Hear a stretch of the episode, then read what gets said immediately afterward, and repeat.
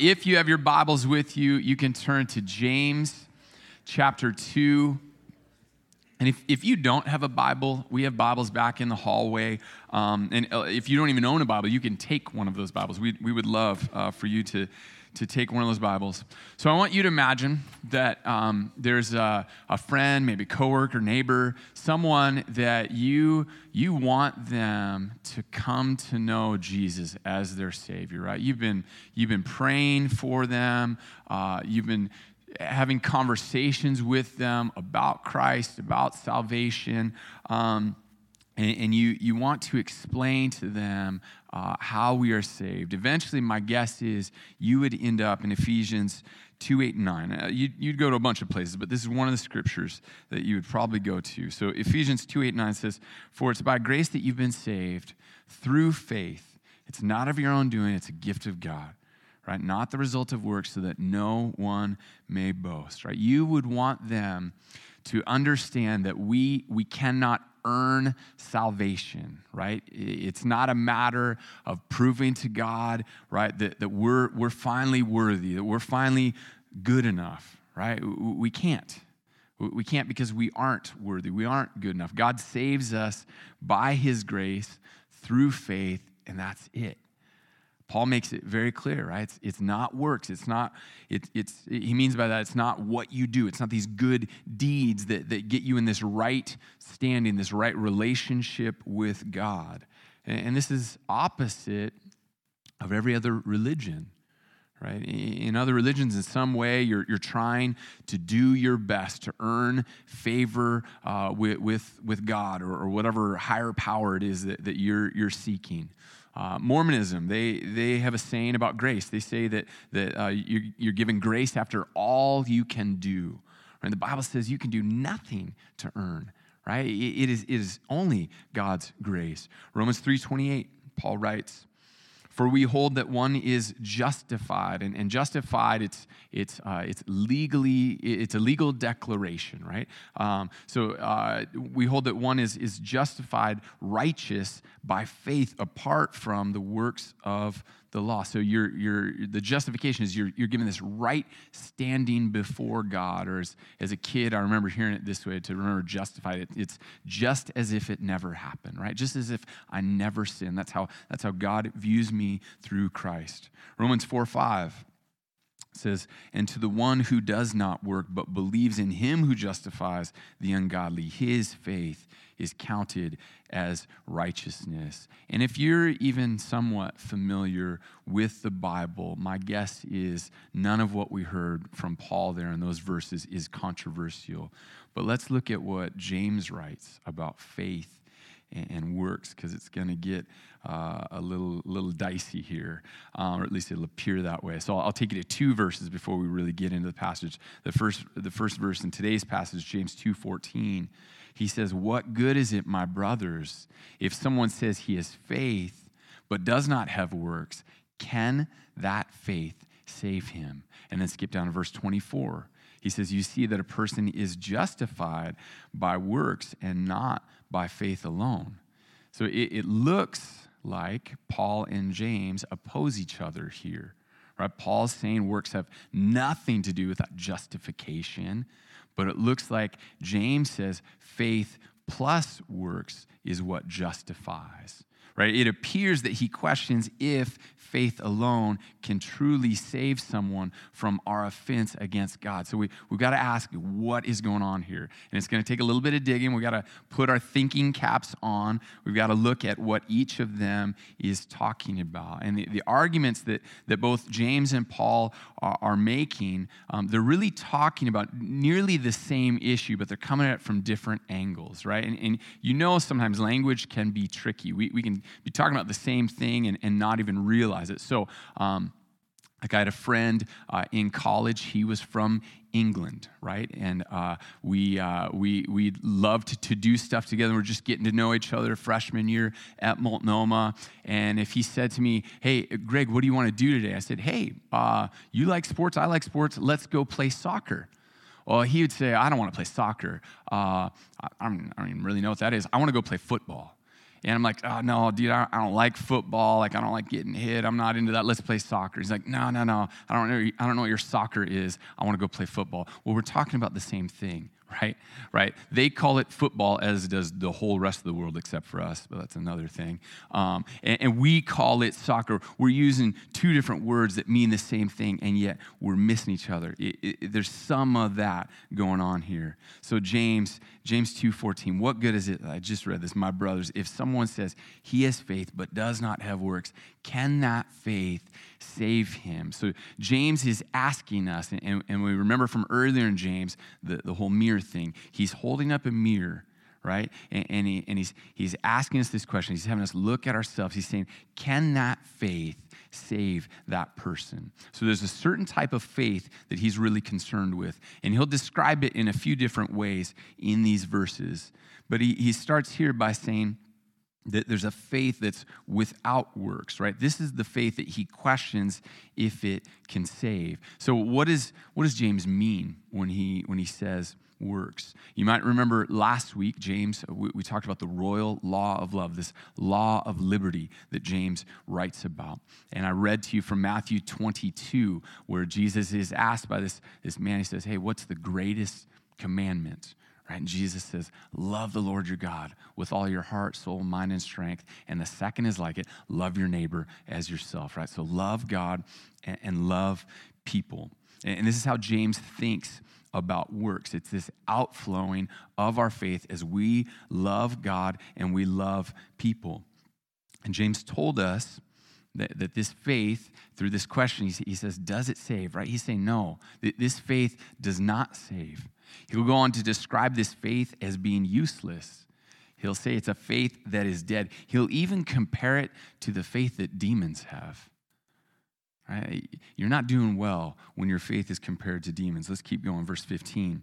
If a brother or sister is poorly clothed and lacking in daily food, and one of you says to them, Go in peace, be warmed and filled, without giving them the things needed for the body, what good is that?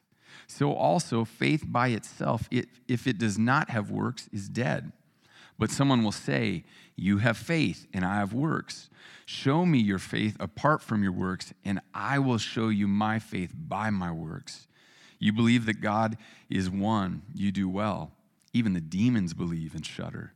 Do you want to be shown, you foolish person, that faith apart from works is useless? Was not Abraham, our father, justified by works when he offered up his son Isaac on the altar?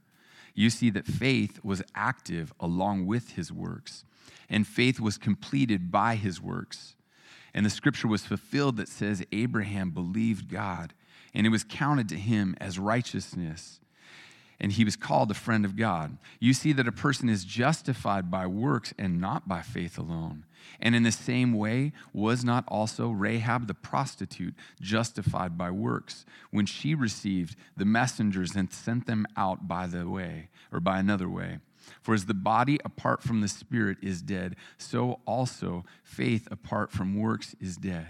So verses 15 through 17, right? There's another Christian that's a part of your church, a part of your gathering. And they've fallen on hard times right they're they're barely clothed what they do have is it's dirty it's tattered uh, they don't have enough food for each day so you see them, maybe it's maybe it's at the next church gathering, maybe bump into the, uh, bump into them somewhere around town, and you see the condition that they're in, right? And and, and you ask, like, man, what?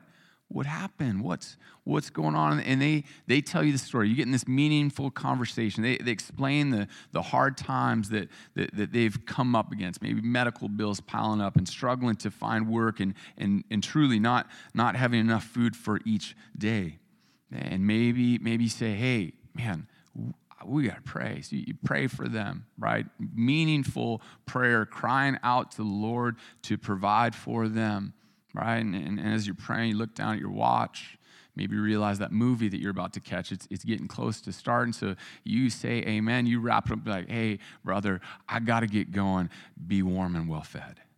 Right? James james saying and that that is not the faith that Christians are to have. Right? This is a faith um, that, that uses right words but has no action to it. And Paul calls it a dead faith. Like technically it is a faith, but it's dead on arrival.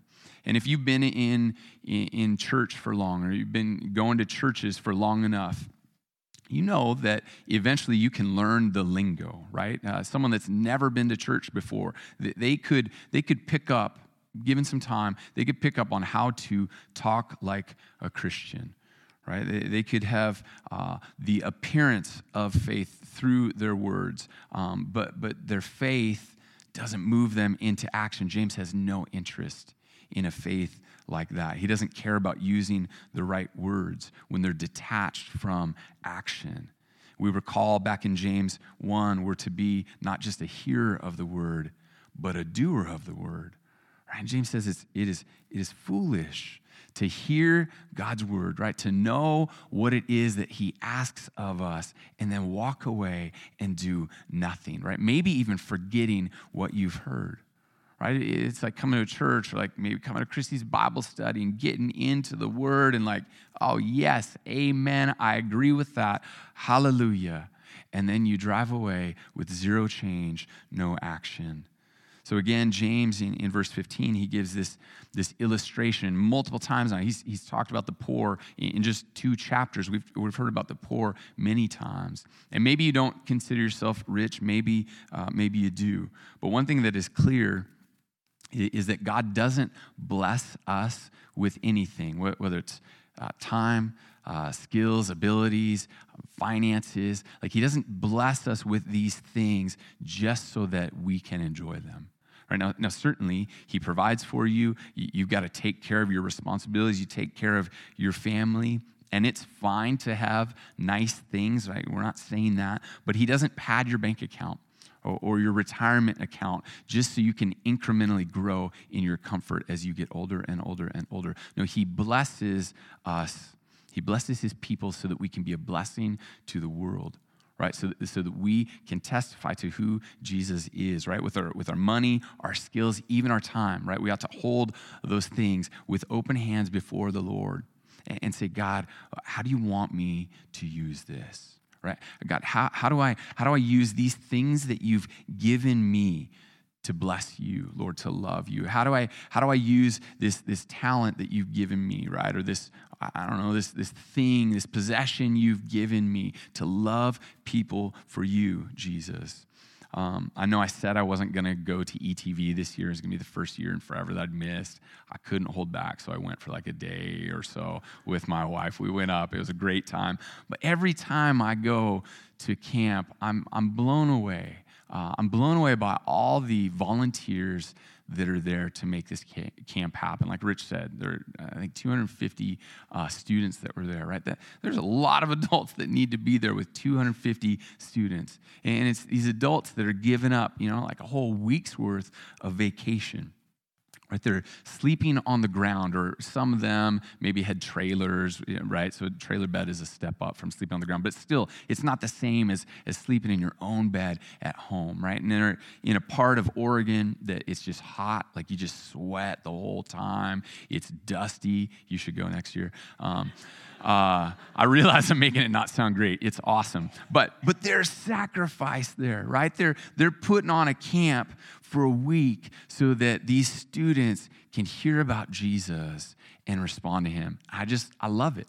I love it. The, the youth pastors are the only ones that are paid to be there. The, the rest of them, man, they're giving up time. We've had so many adults from our church already this summer go uh, serve at Young Life camps. We've got people that are that are with uh, that are up at Malibu this week serving uh, with with high schoolers, and we've had others that have served with middle schoolers, right? So they can hear about Christ.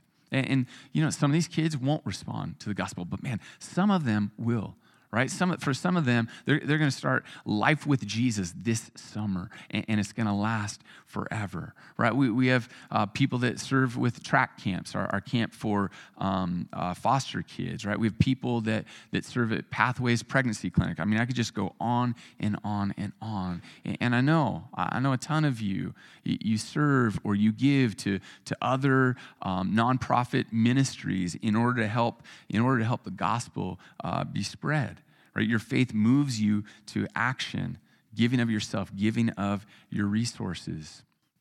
Here's what John wrote in 1 John 3 17 and 18. He says, But if anyone has the world's goods and sees his brother in need, yet closes his heart against him, how does God's love abide in him? Little children, let us not love in word or talk, but in deed and in truth. Right? And, and some of us, maybe all of us, hear that and our heart just leaps right? Because we don't want to be Christians that talk big about Jesus, right? We, we don't want to be Christians that, that, that have all this talk about trusting God, about loving God, loving people, right? But there's little, if any, of, of living out of our faith, right? Besides going to church or, or, or joining Bible studies. We want this, this 1 John 3 17 and 18 faith. And then in 18, uh, in James chapter 2, verses 18 through 20, he, he defines faith uh, a little more clearly right? He, he, gives this example. He says, like, okay, say someone boasts about their faith, right? They say, hey, I've got faith. That's all I need, right? Haven't you heard what Paul teaches, right? He, he preaches that faith is what justifies me. I've got it. That's all I need. And James says, man, show me that faith of yours detached from works, and I'm going to show you my faith that is demonstrated by my works right? Now, belief is critical, right? Scripture is, is very clear about that. We remember when we were in Acts, Acts chapter 16, um, Paul, he's, he's in jail, right? He's, he's got real shackles, not just a little rope tied around him. He's got real shackles, right? The, the jail gates are closed. There's this earthquake in the middle of the night. The gates fall, the shackles fall off. Um, all of everyone in jail could have escaped, and the jailer's freaking out, thinking that surely everyone has. So he's about to kill himself because he knows that, that if even one, one prisoner escapes, his life will be required of him. Well, Paul cries out, he says, No, don't do it. Don't kill yourself. Everyone is here. And the jailer's in disbelief. He calls for, for the torches to be brought in so the room can be lit up. And he looks, and everyone's there. And he drops to his knees before Paul and he says, What must I do to be saved? And Paul says, Believe on the Lord Jesus, and you will be saved. But it's, it's not belief isn't just some mental assent, right? It's not just this, this intellectual, this mental exercise. it, it is this whole self believing, right? It's, it's, whole, it's a whole person response to God. That's what this belief is in Scripture. Verse 19, James says, You believe God is one. He's referring back to Deuteronomy, Deuteronomy 6, the Shema, Hear, O Israel, the Lord your God, the Lord is one, right? He's talking about the Trinitarian God, Father, Son, and Holy Spirit, right? This, this, this one God, this mono, uh, mono uh, sorry, this monotheism, not polytheism of the world, right? So James says, You believe that? Good job. Pat yourself on the back because even the demons believe that.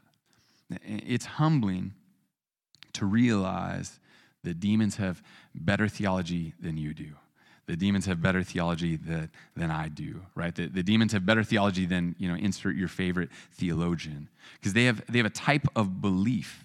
And in a way, their belief is spot on. They are correct about who God is right? But there's something that is way off. Their right theology didn't lead them to worship God, they rebelled. Their actions are contrary to these right beliefs that they have. So, James is telling us you can have a solid theology, right? You can memorize the creeds. You can, you can memorize huge swaths of scripture. You can win Bible trivia, right? You can win every theological debate in the circles that you run in, but it doesn't mean that you have a living faith. And my guess is you've probably met some people in, in church like that before. Jesus says this in Matthew 7 verses 16 through 21. He says, You'll recognize them by their fruits. Are grapes gathered from thorn bushes or figs from thistles? Uh, so every healthy tree bears good fruit, but the diseased tree bears bad fruit, right? This is how you can tell. A healthy tree cannot bear bad fruit, nor can a diseased tree bear good fruit. Every tree that does not bear good fruit is cut down and thrown into the fire. Thus, you will recognize them by their fruits. And he says this Not everyone who says to me, Lord, Lord, will enter the kingdom of heaven but the one who does the will of my Father who is in heaven. Right? Jesus points out that there will be those who, who believed Jesus was Lord, but their belief didn't follow God. Right? It's the same faith that James is talking about. It's a faith without obedience, right? You could think of obedience as, as works. And, and James hates the faith that sounds legit, right? It thinks correctly, it, it believes the right points, it uses the right lingo, but it makes zero difference in the life of that person. It's totally useless.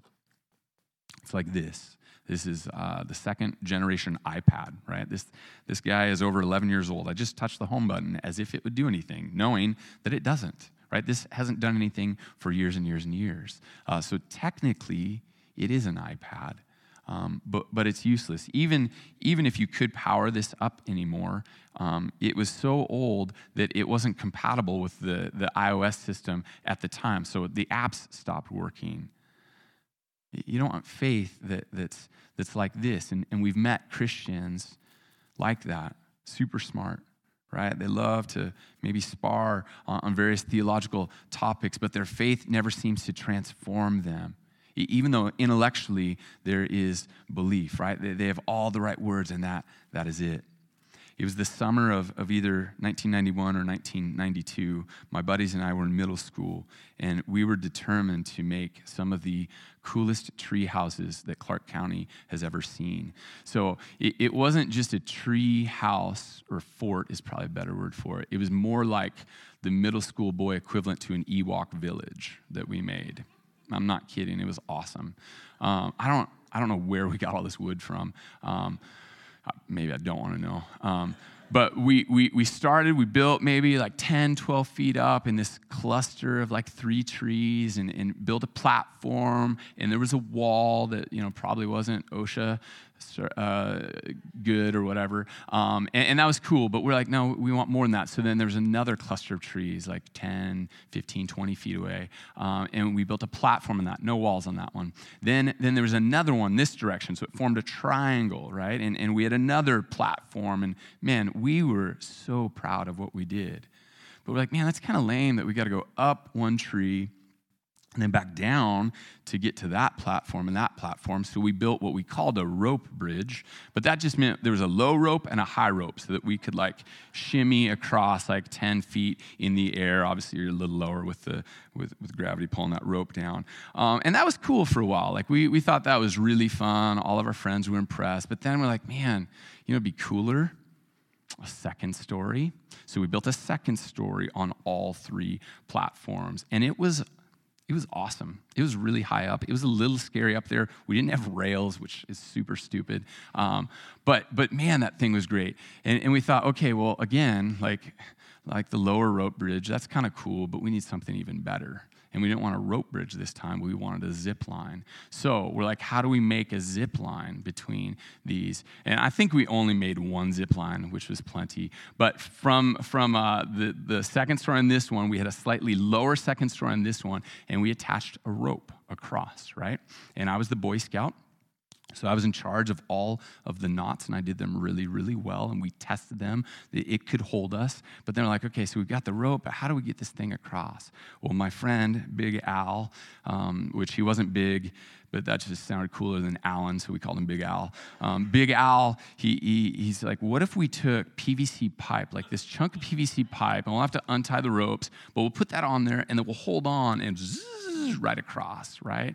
And we're like, dude, you're smart. That sounds smart. Let's do it. So um, we untie the knots, we put it up there, you know, we fling it back and forth several times. Like, yeah, it, it works. And uh, retie all the knots, double check them. Uh, if you were to go back to that day and, and inter, interview middle school Greg and say, Greg, do you, you have faith that that zip line works? I would say, yes. I tied those knots myself. I tested them. The backup knots have backup knots. Yes, those ropes are good. And then if you asked middle school Greg, Greg, are you going to cross on that zip line? Ooh. So then you move on to Big Al, super smart designer of this whole thing, easily the smartest one. Big Al, do you have faith that that zip line will work? Yes, sir. I designed that zip line myself. The angle is just right, it's not too steep. There's plenty of time to stop on the platform before you hit the tree. Even with the friction of the rope, the, the pipe will slide down. Big Al, are you going to cross that zip line? Oh, gosh. I'm training for soccer. I'd hate to get injured. Okay, move on. Russ, how about you? Russ, do you believe? Mm-hmm. Russ, are, mm-mm. So then we went to Brian. Brian was the crazy one of our group.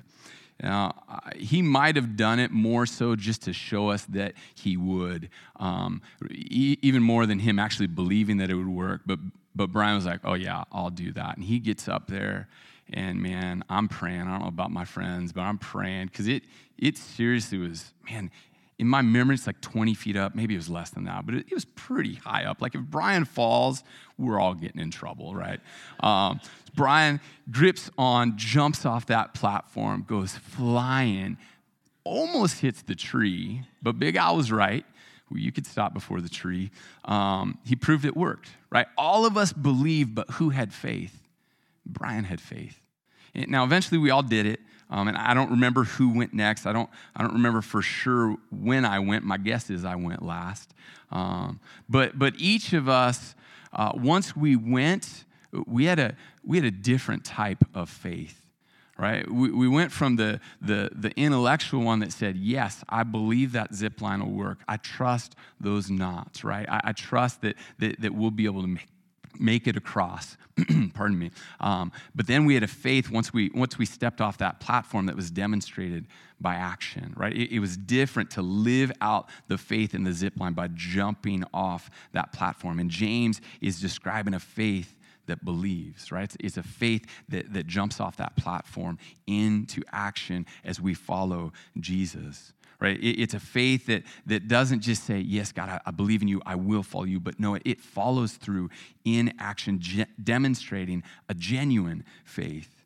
Verse 20, James says, Do you want to be shown that, that faith apart from works is useless? And then he goes into a couple examples here in 21 through 26 these two examples of, of faith uh, of faiths that work um, first, he starts with Abraham, right? In verse 22, he, he writes that, that, that faith was active along with his works. And then in 23, it says Abraham believed and it was, it was counted as righteous. Um, and, and, this is a quote from Genesis 15 6 right? One scholar writes uh, about the word believe in Genesis 15. He says, This is the biggest word in the whole chapter, right? Meaning that Abraham's belief was huge, it was critical. And in fact, this is the first time the word believe is used in Scripture. And, and as you read through the Bible, you, you realize what an important word it is. See, Abraham was told that he was going to be the father uh, of nations even though he didn't have a, single kid yet. He, certainly didn't have a son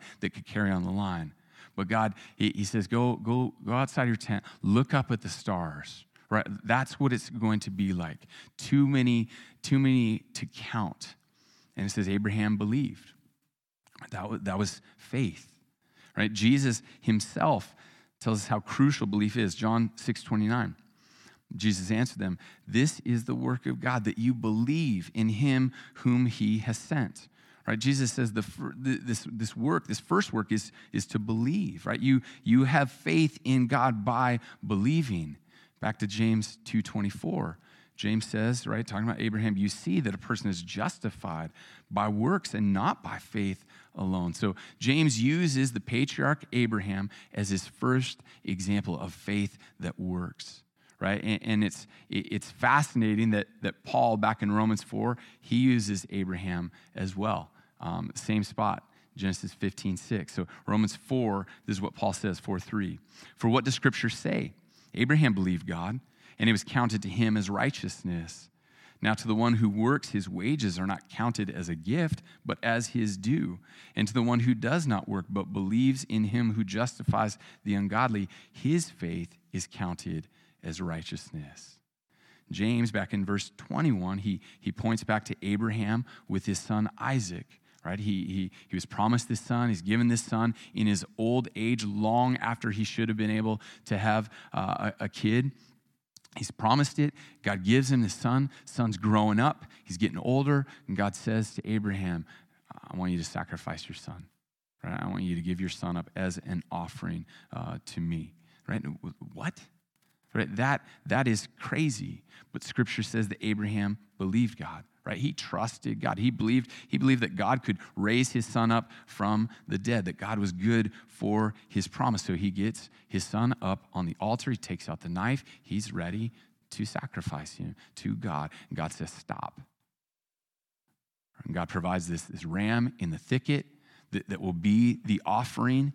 And God says, I see that you believe me. I see that you trust me and you follow what I say. And James writes, Abraham believed, right? He had, he had faith and he obeyed. Those are the, the works, right? His faith and his works w- were together, right? They're in tandem. So this is a, it's a faith that works right? It's a faith that is useful. It's a faith that is living. It's a genuine faith. It's an active faith. It's a faith that saves, right? Notice James writes, justified um, by works, not by faith alone. Or it might be helpful for you to read that as uh, not by faith that is alone, right? Because that's the problem according to James and according to Paul and the rest of the biblical authors as well. Now, now we don't take from this right? That, that Paul or James or anyone else is, is saying that, that works is what saves us, right? Paul is, is writing about uh, faith, n- not works, bringing us to salvation, right? So this is, this is pre conversion, this is pre uh, coming to salvation. And then James is writing about a faith that is lived out, uh, works once you are saved, right? That moment of conversion, of coming to trust in Jesus, is an instant, right? So it's faith that brings you here, you're saved in an instant, you've, you've got a faith that, that works, right? It's kind of like a, a, light switch. If you uh, flip on a light switch, what you expect is for a light to come on instantly, right? There, there's no delay. And you know that the switch did it, but it happens so fast that, that it, you almost can't tell if it happened at the exact same time. But you, you flip that switch, right? The circuit is completed, and bam, the lights are on right? So the, the faith that leads to our salvation, it isn't because of works, but it's like that light switch moment, right? This, this faith that, that brings you to salvation. It's a, it's a real faith, as James would say. It, it's, not, it's not a dead faith. It's not a useless faith. Uh, it's not a faith that's, that's simply uh, this, this, this mental assent, but it's a faith that's, that's transformational. So you get saved and, and you're alive, you're responsive to God. So instantly that switch is flipped and, and you're saved by this faith, and it's a faith that begins to work. Right? It's a faith that begins to respond to God. We looked at titles for this series, and you know, we look at what other churches uh, have come up with so that we can you know, kind of brainstorm. And, and so many churches had titles that, that said something like faith that works for the, the whole series of James right? Because faith in Jesus is not a faith that is alone, but it's a faith that responds to God. It's a faith that works. And Paul would agree. Last week we looked at Galatians 5:13, a few verses earlier in 5:6. It says this, "For in Christ Jesus neither circumcision nor uncircumcision counts for anything, but only faith working through love." Right? James and Paul are both concerned that we have a faith that, that is active. It's a faith that works. Works don't save us, right? We do not earn salvation. We're justified by faith, but it's a very specific type of faith. It's a faith that, that is working or a faith that is responsive to who God is, right? As He works in you and through you. So the Christian faith is a faith that changes you from the inside out. It's a faith that is not alone. It's joined with works as they uh, works the outpouring of our faith. I read someone uh, who, who compared it to uh, to two wings working together, right? Working in tandem. The, the wing of faith would would prove to be useless without the wing of works, but together, man, they soar right? The Christian faith is flying as, as, as, their good works are simply responding to who God is, right? To loving God, to loving people. It's a faith that works as the Holy Spirit leads us, right? Doing in, in the Christian what the Christian could never do on their own as the Spirit is working for them or in them. Look at verse 25, right? Okay, Abraham, we get that example, right? He's a superhero of Scripture. But then James throws this, this curveball at us, right? James is one of those guys that, that loves to like make, make you think really hard. So he gives you a different angle and, and pushes you in, in a different way. So he gives us a different superhero uh, an unlikely one named Rahab, Rahab the prostitute. This is a woman uh, who lived in Jericho. Uh, she'd been used and abused for years, right? She, she is a means to an end for men's pleasure. And I'm, I'm not even sure that we can grasp what, what that does to your soul over time. And we don't know the details, but somehow Rahab heard about Yahweh right? Maybe, maybe as men were coming into Jericho and, and, and they were possibly choosing her, she'd hear them talk about, about this Yahweh and about this nation, Israel, right? This tiny nation that, that had no business of being known by anyone, but, but that their God had saved them from slavery, from the mighty Egypt and, that they'd gone and they'd conquered city after city. Now, she lived, like I said, in Jericho. She lived right in the wall, and the walls uh, of Jericho were, were something. Right? They were believed to be impenetrable. Many had tried, and all had failed. But she heard about God, and she put her faith in Yahweh. She knew that this God of Israel was mighty. So she comes across the spies, these messengers from Israel. And we don't get the details, but God leads her to, to hide those spies, right? To cover for them, to even tell them how to escape. And you think about how scary this must have been for her. Right here, two men in her home, no one knows they're there. Did she wonder, like, are these men going to take advantage of me like almost every other man in my life always has? but God led her to take them in and to hide them. She had faith that hid them on the roof. She had faith that, that lied for them when, when people from the city came asking uh, uh, of the whereabouts of these spies. She had faith that advised them how to safely get back to their people. She had faith that even though her city would be destroyed, um, that, that God would save her through these spies, right? So we see this faith that worked. James is after a faith that is action oriented, right? James isn't encouraging us to work our way into salvation. He wants us to know that there's a brand of faith that's useless, it's dead. He wants us to have real faith, a genuine faith.